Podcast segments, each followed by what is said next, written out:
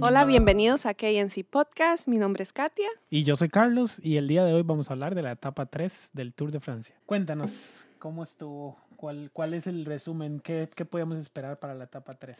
La etapa tres del Tour uh, se corrieron ciento noventa y tres kilómetros con categorías tres y cuatro de montaña.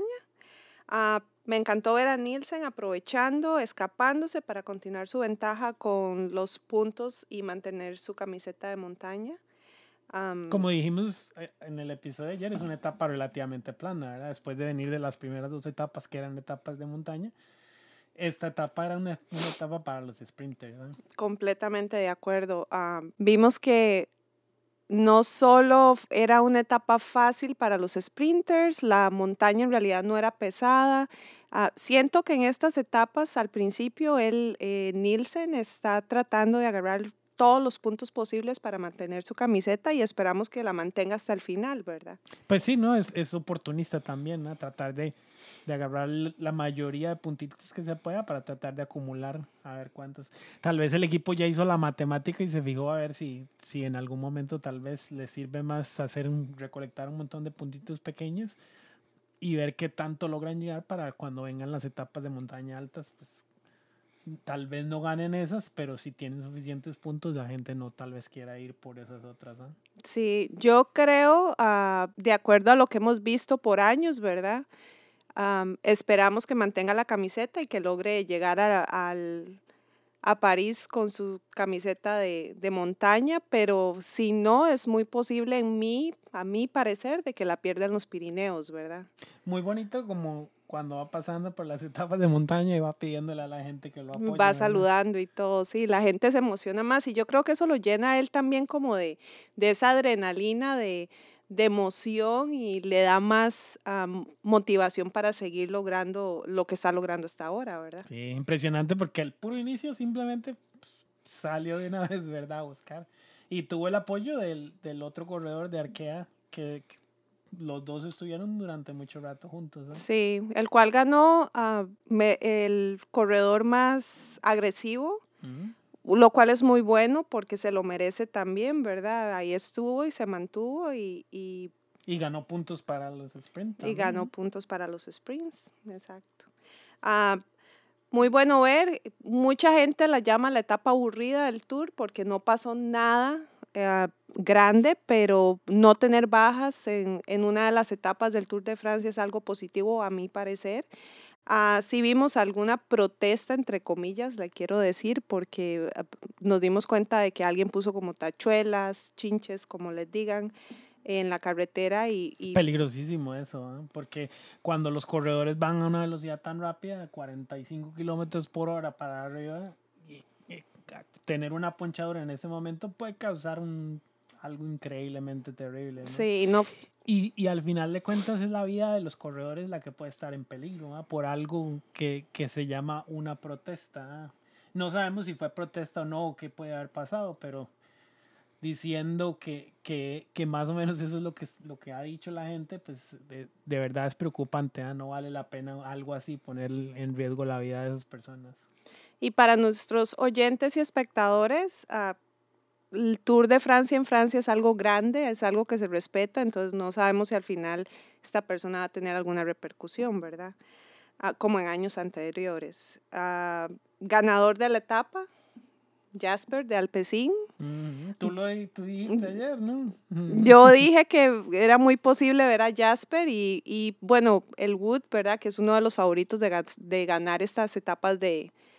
de sprinters, ¿verdad? Eh, pero ver al Jasper apoyado por un uh, Van der Poel es como, Matthew, es sí. como grande, ¿verdad? Uh-huh. Sí, Matthew que se puso a tratar de llevarlo hasta el puro final, ¿eh? Cuando ya no pudo más, pues empezó el sprint, de verdad. Sí. Interesante también que cuando hubo casi que un kilómetro para llegar al final, también trató como de escaparse a alguien y rapidito se le pusieron a la par, no vuelve a pasar lo que sí. pasó en la etapa dos, ¿eh? Sí. Pero... para mí, el gran perdedor otra vez es el Wout van Aert, ¿no? Que también esta era una etapa que muy probablemente tenía para ganar y que por cosas del destino, al final no logró también um, ganar la etapa. ¿Qué fue lo que pasó? Okay. Pues se le cerró completamente la puerta, así es como lo quiero decir. Yo siento que la forma en, al, en la que Alpecin estaba tratando de llevar a Jasper durante todo el sprint fue, fue bastante fuerte, lo apoyaron, se vio que el equipo de verdad quería ganar la etapa y, y se cerró completamente la oportunidad para el Wood, pero no quiere decir que es imposible y puede ser que mañana, que es otra etapa bastante fácil en términos de carrera para los corredores, para los sprinters, tal vez esté la oportunidad del Wood de ganar la, la etapa, ¿verdad? Súper plana, sí, es la etapa que viene, ¿eh? Sí. Y la, la, la ventaja que tiene, yo creo que es, obviamente, pues, como no tenía el espacio para poder hacer el sprint, pues, obviamente, se echó para atrás un poco y, y al final de cuentas es una oportunidad perdida que siento que igual se sintió como, como frustrado porque no pudo hacer su sprint porque tuvo como el impedimento de Jasper que se hizo para ese lado. Pero... E impedimento positivo y negativo, ¿verdad? Porque queremos ver a un Jasper que ha tenido tanta mala suerte en los tours que ha corrido y, y que el equipo todavía está dudando de sus habilidades. Queremos verlo triunfar, pero también el Wood, que es uno de los favoritos, que nos gusta verlo ganar, que es un corredor fuerte, queremos verlo ganar también porque... él se lo merece y siento que él siempre pelea por ese primer lugar en el equipo, ¿verdad?